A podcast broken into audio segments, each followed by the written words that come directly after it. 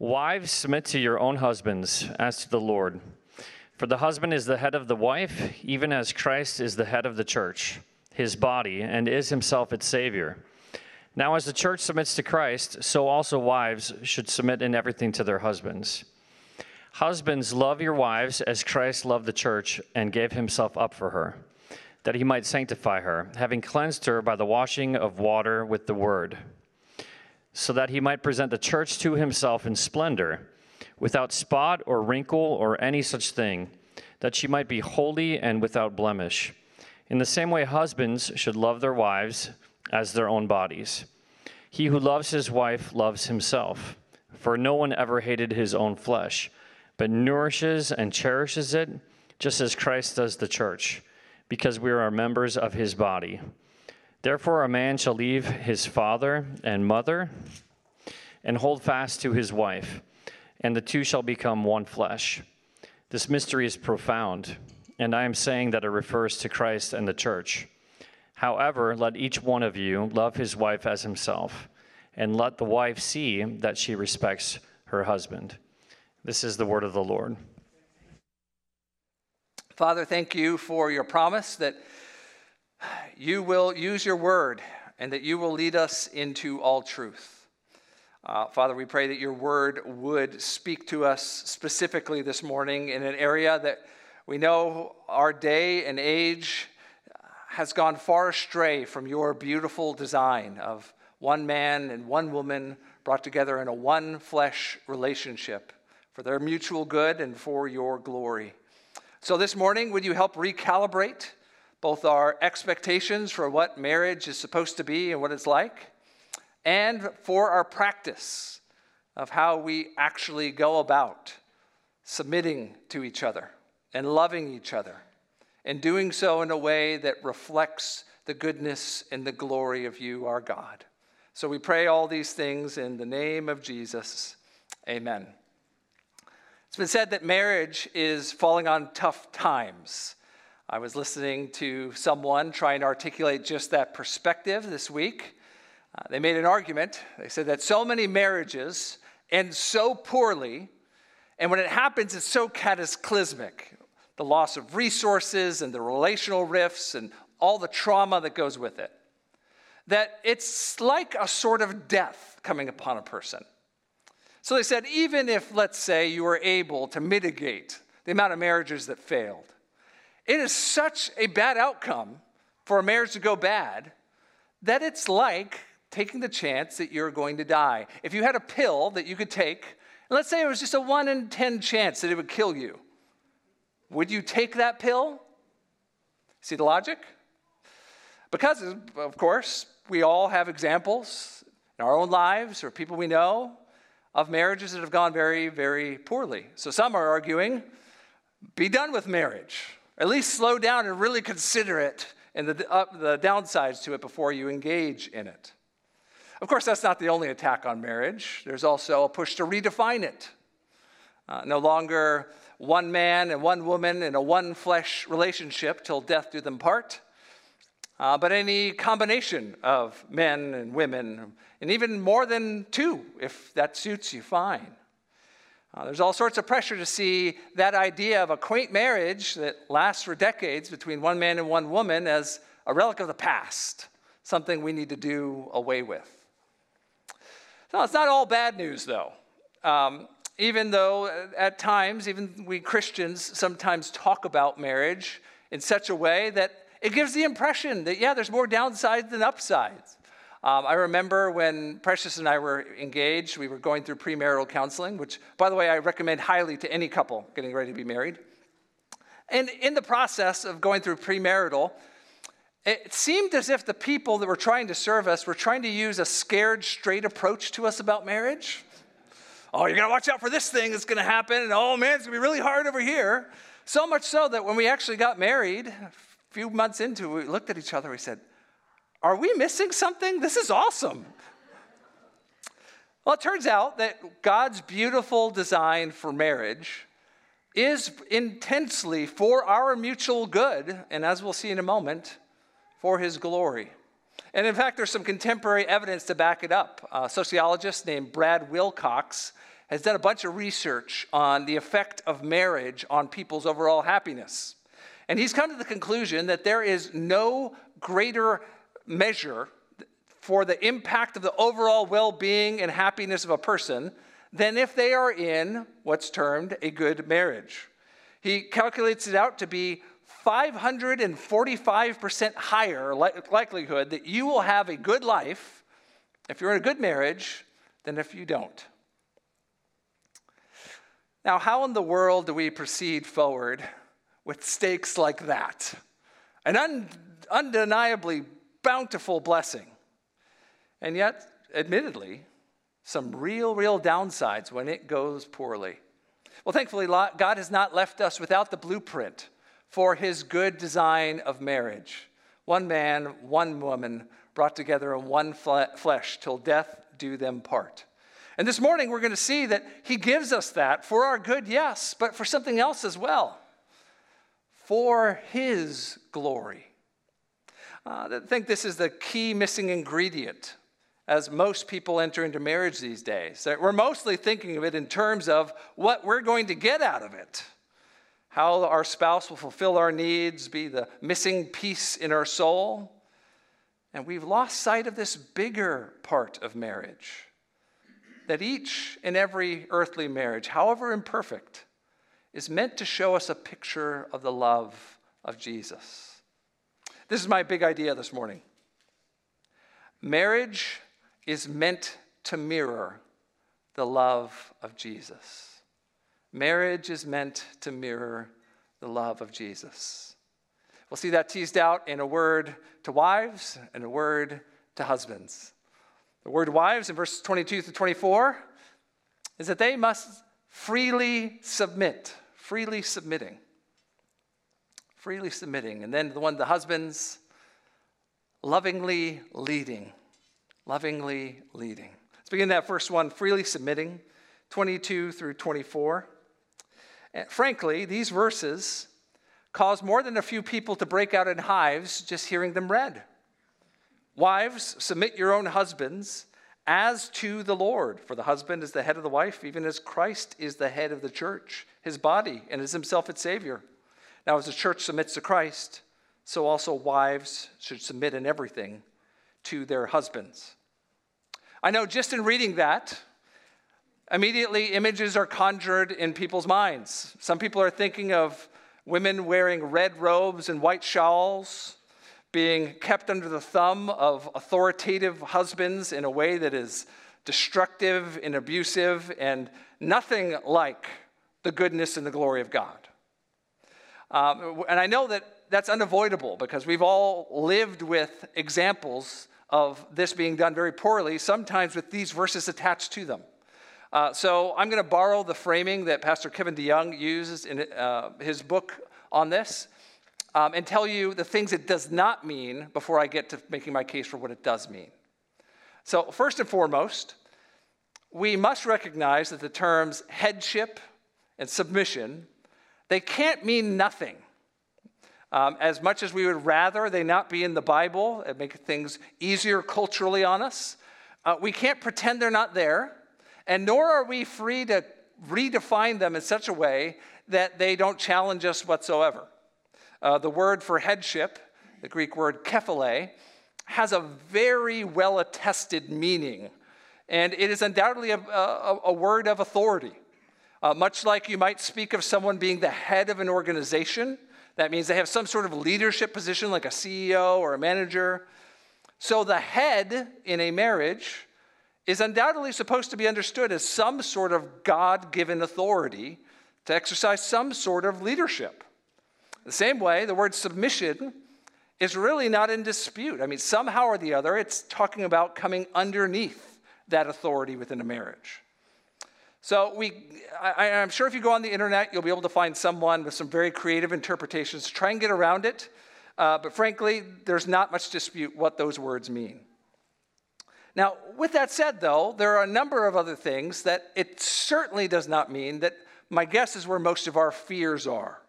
So, first, it doesn't mean that a wife is somehow of lesser value in God's eyes than her husband.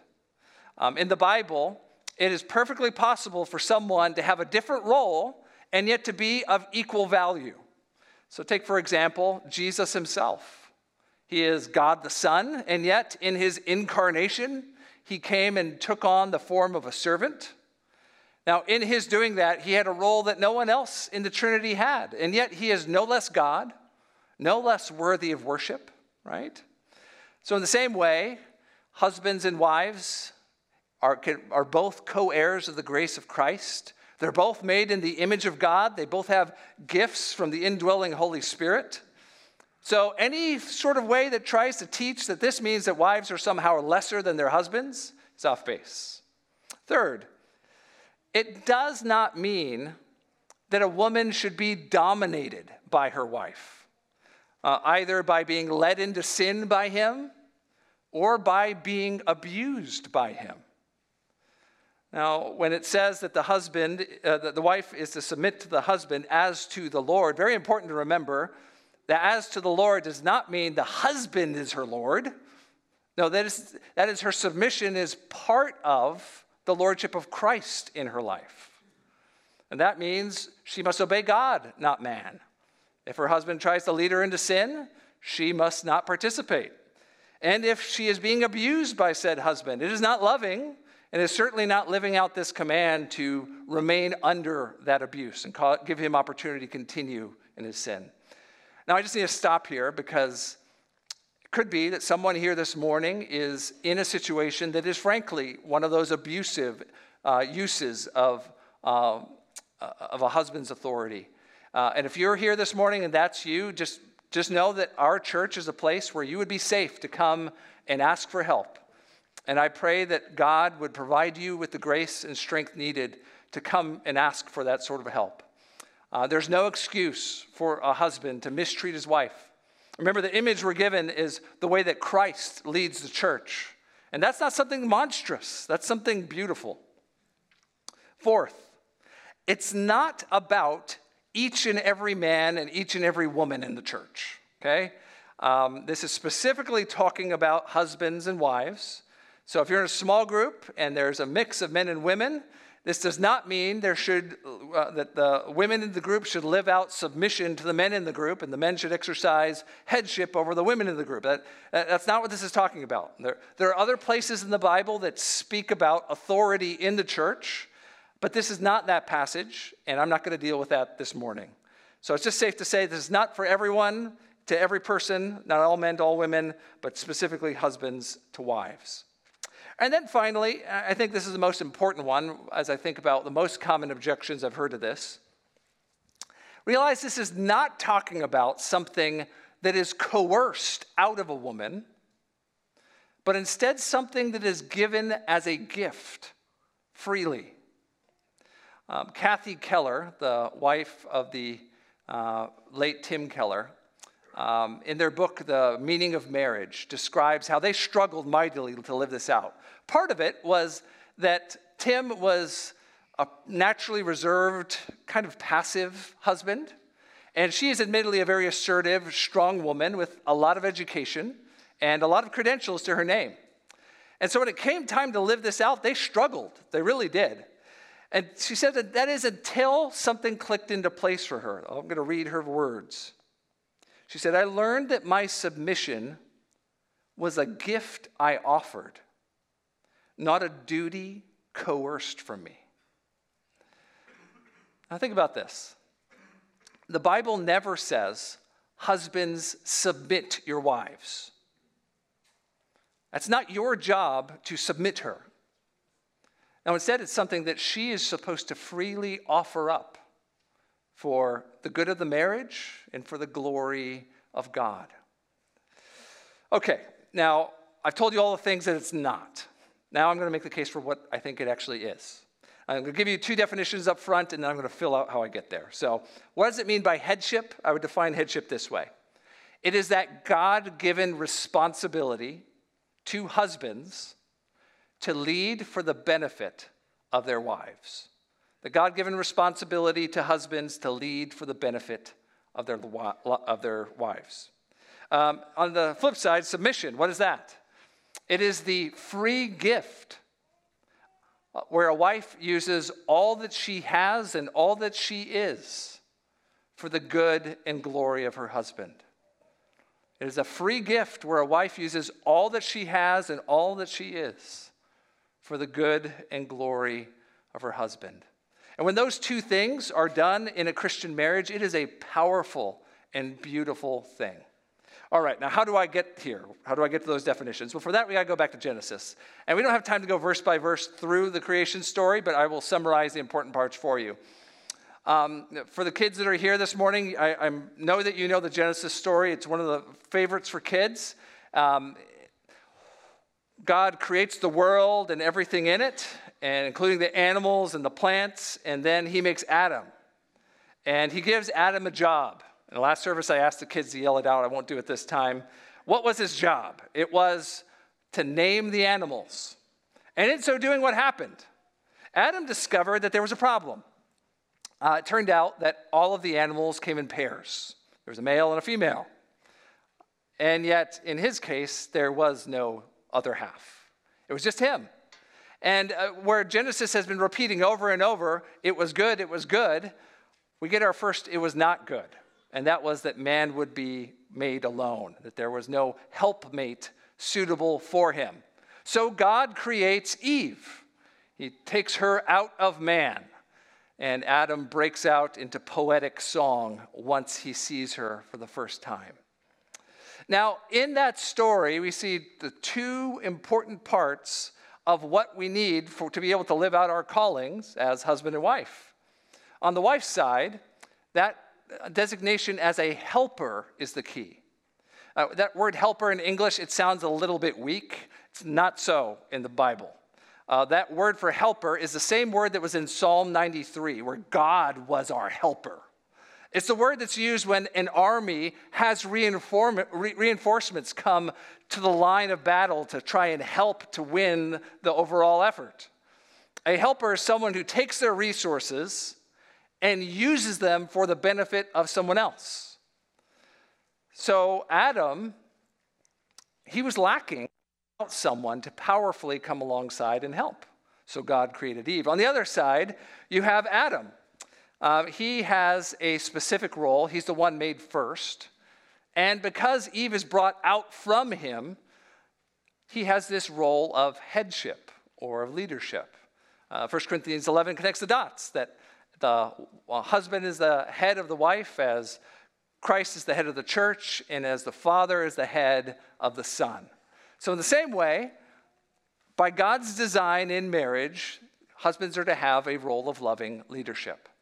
But of course, unfortunately, the story doesn't end there. I mean, that's beautiful and good. And yet, Genesis chapter 3 comes along. And it turns the whole thing upside down. Um, Eve gets, uh, falls into temptation by the, the devil. The serpent gets her to eat the forbidden fruit. And she leads Adam to do the same, and Adam passively allows himself to be led into the, uh, the sin. And then, as a result of that, God shows up, and Adam throws his wife under the bus and says passively, Oh, yeah, she's the one who tempted me into doing X, Y, and Z. The, the whole dynamic has been turned upside down, right? And then the curse itself has more of the same. Eve is told that her desire is going to be for her husband, but that he is going to rule over her.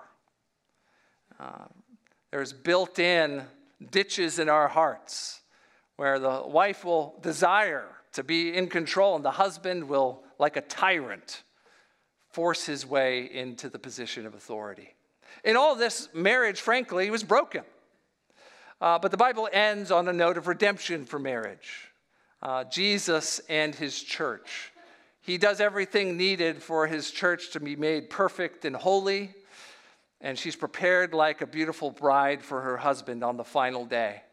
And everyone is invited to the feast afterward as that marriage is to be consummated.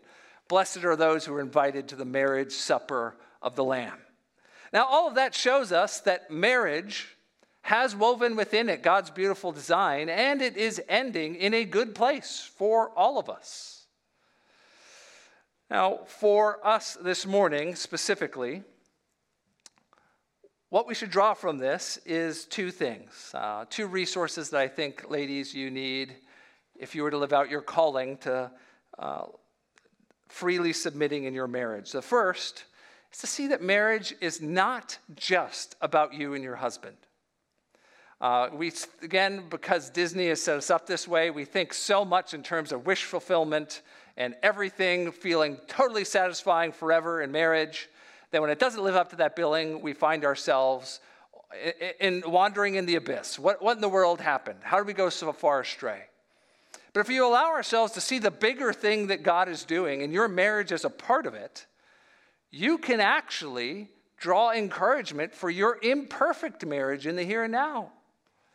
Somehow, in all of the undone laundry and the last fight that you and your husband had, and the questions you have about whether you guys are doing it all right, somehow in that, God has worked it out both for your good and for His glory so that people are seeing a picture of the love of Christ. Um, I think that when spouses see that, it, it gives them something bigger than themselves to hold on to. And it allows them, frankly, to weather some storms that otherwise they would just kind of shrug their shoulders and say, hey, this isn't working anymore. So, first, get outside yourself, see this bigger thing that God is doing. The second thing I'd say is realize that you need the resource of the Holy Spirit. Uh, if you allow your eyes to go up the page in Ephesians 5 just a little bit, uh, that command for wives to submit to husbands is actually part of a larger section. I'll, I'll read part of it for you, in ver- starting in verse 18. And do not get drunk with wine, for that is debauchery but be filled with the Spirit, addressing one another in psalms and hymns and spiritual songs, singing or making melody to the Lord with your heart, giving thanks always and everything to God the Father in the name of the Lord Jesus Christ, submitting to one another out of reverence for Christ. Sound familiar? Submitting? Um, so the call for an individual wife to submit to a husband is actually a continuation of a larger thought of how all Christians are called to submit to each other by the power of the Holy Spirit. Every time we prefer each other to our own needs, we are living out that call. And in that sense, we're all prepared to be able to submit because the Holy Spirit is helping us to.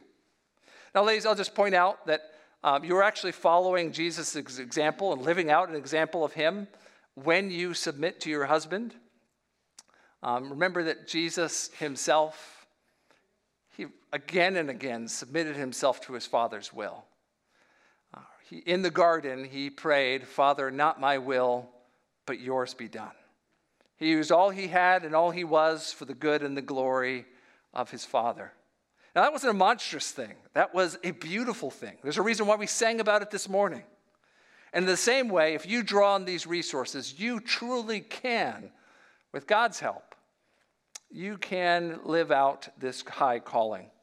Now, how do you actually apply it? I know this is where people want me to land. What does this actually look like? Does this mean the husband is deciding where we go out to eat all the time? Does this mean that he handles the checkbook or he's the only one that works outside the house or you name it, whatever the question is, right? Now, I actually think this is one of the mistakes that many Christians have made over the years is getting too prescriptive about this principle. Um, different couples are going to have different mixes of personality types, different giftings, uh, different experiences. Uh, there's also the factor of a lot of what we expected marriage comes from the culture that we are born into. So if you go and look at Christians in another part of the world or at a different time, you would have very different expectations for what it meant for a husband to lovingly lead or a wife to freely submit. So I am actually not going to get super prescriptive to you this morning. I'm going to leave it much more general and leave it for the Holy Spirit to fill in specifically in your own heart. So I will hazard two sets of questions for you to ask yourself, wives. First would be ask yourself, might there be some area in my heart where I do not do this as well as I could? Uh, not that you are completely ignoring this command. But like every other area of the Christian life, we are a mixture of having victories in obedience and having setbacks in sin, right? So, might there be some sort of area where your obedience is not, uh, your uh, submission is not as joyful as it should be, or where your following the lead of your husband is not as apparent as it should be? Might there be some way where something is chafing you just a little bit about the way God set this whole thing up? Uh, my invitation to you would be to, to pray and ask the Lord to reveal if so, so that you would have the chance to repent and find the joy of correcting yourself. And maybe that's something you talk with with a trusted Christian friend. That's a, a good topic for you to talk about. Uh, the second thing I would invite you to do is to articulate your desire to live this out. Uh, frankly, it's much easier to lovingly lead if the person articulates that they want you to lovingly lead. They want to be led. Um, so, ladies, one thing you can do that communicates a lot of respect, and I would say encourages your husband to step uh, into the role that God's given him, is to articulate and say to them, you know, honey, I respect you.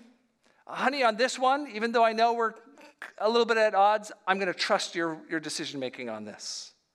Uh, even those small phrases go a long way, and they greatly encourage your husband. And uh, again, whether he responds well or not, you're still called to this. But frankly, it more often than not goes much better uh, when both spouses are, are playing their roles. So articulate your response and see what the Lord might do. All right, that's a high calling I've given to the ladies. Uh, but don't worry, men, you are not off the hook. In fact, your calling is just as high. And that is, you are called to lovingly lead. That's in 25 through 33. Now, in these verses, love is undoubtedly the main theme. It's repeated four times, and it's implicit several more. And let's be honest, uh, this is not something that most men are known for being great at. Uh, we oftentimes are passive and cold and uh, eh, people would choose a lot of other adjectives to describe, describe us before they land on loving. And yet, by the power of the Holy Spirit, this is not an impossible task. And in fact, we have the resources we need to help our wives flourish for their good and for the glory of God. Uh, there are four types of love this passage talks about. The first is that loving headship. We saw that in verse 23 the husband's the head of the wife. Um, in my experience, most husbands naturally fall into one of two ditches. Either we are guilty of being uh, gra- of gravitating toward the couch or gravitating toward too much control. Um, if, you're, if you gravitate toward the couch, you're naturally passive you tend to come home from work, you're not as engaged with your wife and kids as you should be. Life just kind of happens to you, and you're not in an active, proactive sort of mode. On the flip side is the person that is too addicted to control. They're like a tyrant in the home, dictating every little detail of what people do or say, and it's never enough. There are always more things for them to criticize. But that's not the example we're given of what loving leadership is supposed to look like because our example of loving leadership is Christ and his leadership of the church. He is both strong and he is kind. And he always uses his position of authority not for his selfish gain, but for the good of his bride. So, husbands, ask yourself are you engaged in the home the way you should be? Leading, initiating. And if you are, are you using your position of leadership for selfish gain for the things you want? Or are you using them for the benefit of the wife that God has given you? That's the first one, loving head. The second one is loving sacrifice. That's what we see in verse 25. Husbands, love your wives as Christ loved the church and gave himself up for her. Uh, this one is rooted in the center of the gospel itself. Our marriages, as Paul says down in verse 32, are really about the mystery of the gospel of Jesus, of Christ giving himself for his church. If you're here this morning and you're not a Christian, this is the basic message of Christianity that the God of heaven loved us so much that his son gave his life up willingly so that he could save a bride for himself, to wipe away all of our sins by paying her penalty in his own blood and that now we can experience the greatest of all loves, the love of God forever and ever if we'll just repent and come to God through faith in Jesus Christ. Now, if you don't know how that works exactly after the service, come talk to me. I would love to walk you through how you can know the love of Christ that saves sinners. Now, men realize that that highest of all standards is the standard for our love toward our wives and our children. We are the, supposed to be the sort of husbands that regularly die to ourselves, that sacrifice, that put their needs ahead of our own needs and find joy in doing so. Uh, husbands, ask yourself what are the things you are giving up so that your wife could flourish? Are You're giving up your time, your money? Are you giving up of your little free time you have in the evenings after work? Would you lay down what you have so that she might flourish? Uh, we were at men's retreat last year. Men's retreat's next weekend. Men, be a wonderful thing for you to go to. And our guest speaker, Roger Williams, talked about what are called funeral virtues. That is, what do you want people to say about you when you're in the casket and they're all gathered around talking about you?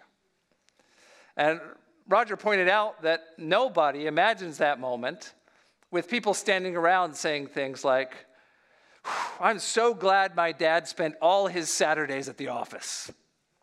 I'm so glad my husband, I'm so glad he got up left the house at 6 a.m. and came back at 9:30 p.m. and I barely even saw him.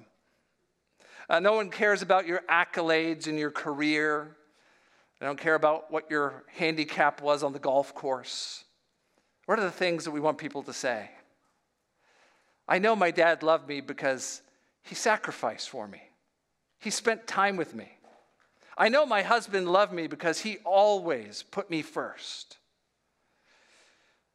Maybe you haven't been living up to that level of sacrifice in your marriage so far.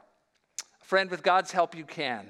By the Holy Spirit's power within you, and looking to the example of Jesus, giving himself sacrificially for you, you can take imperfect but true steps to die to self so that your wife might thrive. Third, loving sanctification. That's what we see in 26 through 27 that he might sanctify her, having cleansed her by the washing of water with the word, so that he might present the church to himself in splendor, without spot or wrinkle or any such thing, that she might be holy and without blemish. Husbands have a role to use their leadership in the home so that their wives would be led into greater degrees of holiness and righteousness. Now, that doesn't mean that you need a seminary degree or you have to be a preacher, but it does mean that you have to prioritize discipleship.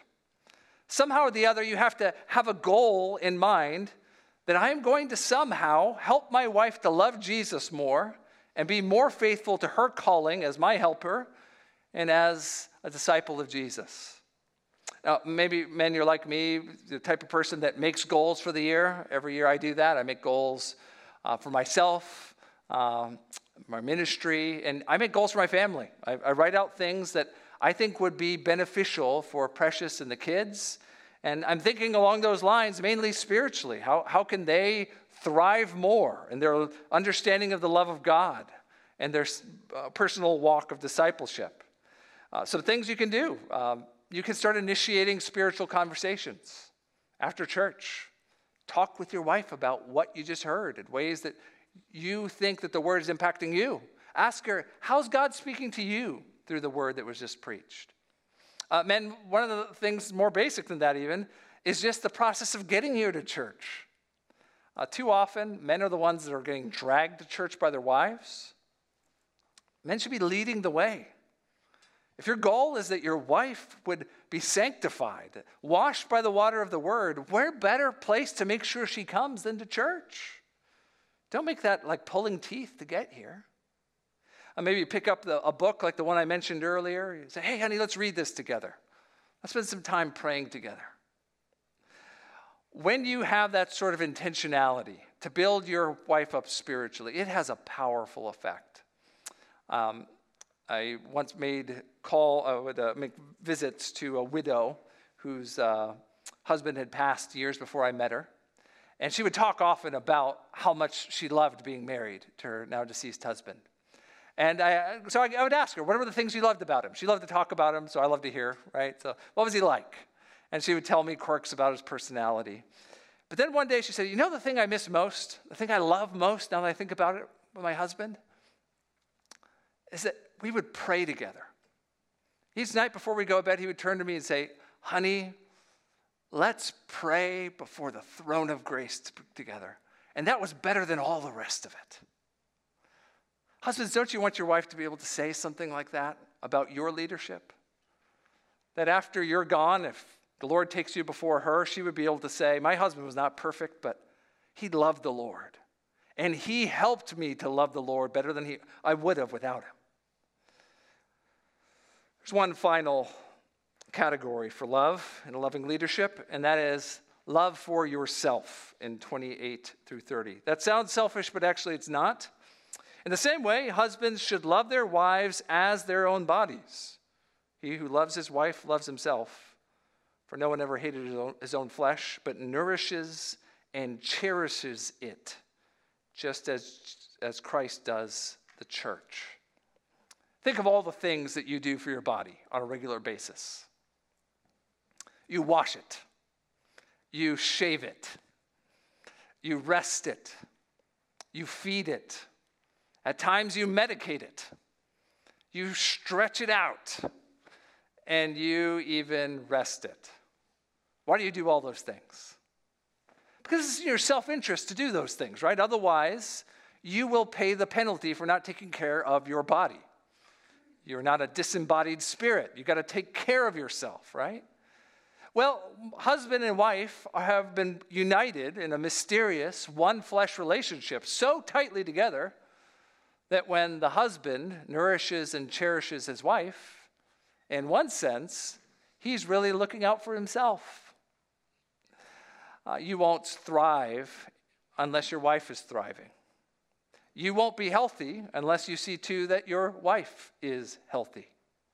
Uh, two words that Paul uses there nourish and cherish bring to mind activities like gardening someone very carefully attending to the needs of a fragile plant, making sure it gets just the amount of water it needs, just the amount of fertilizer, protecting it from pests and things that would destroy it. Or like a shepherd, protecting a sheep from the wild and the dangers of predators. A husband is to be that sort of caretaker for his wife and kids. Certainly, that means meeting their basic needs of food, clothing and shelter, but more than that, their needs relationally, their needs emotionally. Uh, man, it's not enough that you put a roof over their heads. Ask yourself do you really know them? Uh, do you know them enough to know what they actually need? Do you know what they're afraid of? Do you know what they're excited by? Do you know what they're hopeful of? How can you lovingly lead if you don't take the time to know those that you are supposed to nourish and cherish? According to Paul, you do great disservice to yourself because remember, the two of you are connected. She's called to, love, to freely submit, you are called to lovingly lead. And your union is intended for the mutual good of you both and for the glory of God. So, men, would you hear that calling and ask God's help? Get on your knees that you might live up to it, to be the loving leaders that you need to be in your house. Now, that's a high, high bar that's been set. But we need to remember it's not an impossible one. Even when we've stumbled and fall, fallen, there is grace for us to pick us up and to give us the strength we need to grow into the husbands and wives God intended for us to be. And when we do, our earthly marriages will actually be uh, bigger than just us. They will be a picture of the love of Jesus Christ for his church. Uh, because even when we do this imperfectly, when we do it truly, It's a powerful, powerful thing. Uh, years ago, there was a couple, Robert and Muriel McQuilkin, who lived through a very trying, difficult stage in their marriage. Uh, Robert was a Bible college professor and seminary president of a growing, a very successful uh, college. And Muriel herself had a very impactful ministry. She was on the radio, she had all sorts of speaking engagements. They were known as the sort of people that lived out the Christian calling of marriage very well. She freely submitted in joy, and he lovingly led to her good. But then one day, Muriel was diagnosed with Alzheimer's. If you know anything about that disease, it's horrible. It robs you of everything, and it's a slow journey to the end of it. Uh, so Robert watched as Muriel started to lose her ability to do pretty much everything. Uh, first, her ministry, then, pretty soon, basic things around the house. And then, pretty soon, as he described it, basically, even all the things that you expect that are the basics of being married to someone. It got so bad at one point that Muriel couldn't stand to be without him for any length of time. So while he was off at the college, she would walk from their house to the campus compulsively. She'd there 10, 12 times in a single day. He came home one day and found her feet had been blistered and bloodied raw from all the walking. And he said that's when he knew it was time to leave behind his ministry in order to serve his wife. Now, his decision proved to have an outsized impact on the people around them. I'll let him describe it in his own words from an article he wrote in Christianity Today. I've been startled by the response to the announcement of my resignation. Husbands and wives renew marriage vows. Pastors tell the story to their congregation. It was a mystery to me until a distinguished oncologist who lives constantly with dying people told me almost all women stand by their men very few men stand by their women. Perhaps people sensed this contemporary tragedy and somehow were helped by a simple choice I considered the only option. It is all more keeping promises and being fair, however, as I watch her brave descent into oblivion. Muriel is the joy of my life. Daily, I discern new manifestations of the kind of person she is, the wife I always loved. I also see fresh manifestations of God's love, the God I long to love more fully. God gave us the gift of marriage for our good and for his glory. Brothers and sisters, even when we live it out imperfectly, it is a powerful and beautiful picture of the love of Christ. Would you pray with me?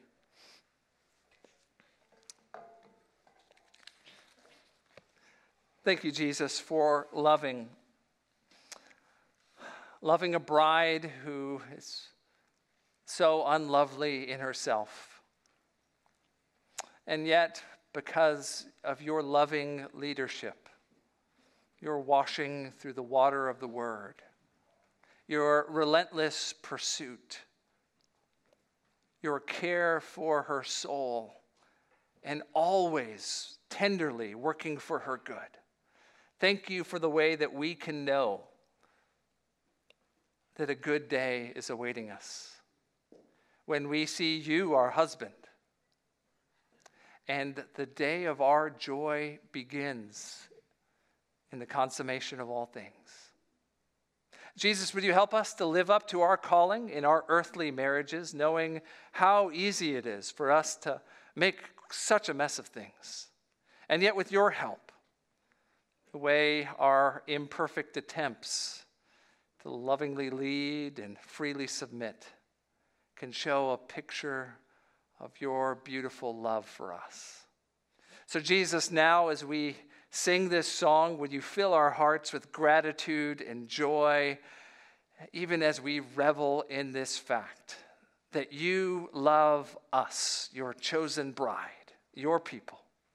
We pray this thing in your mighty name. Amen.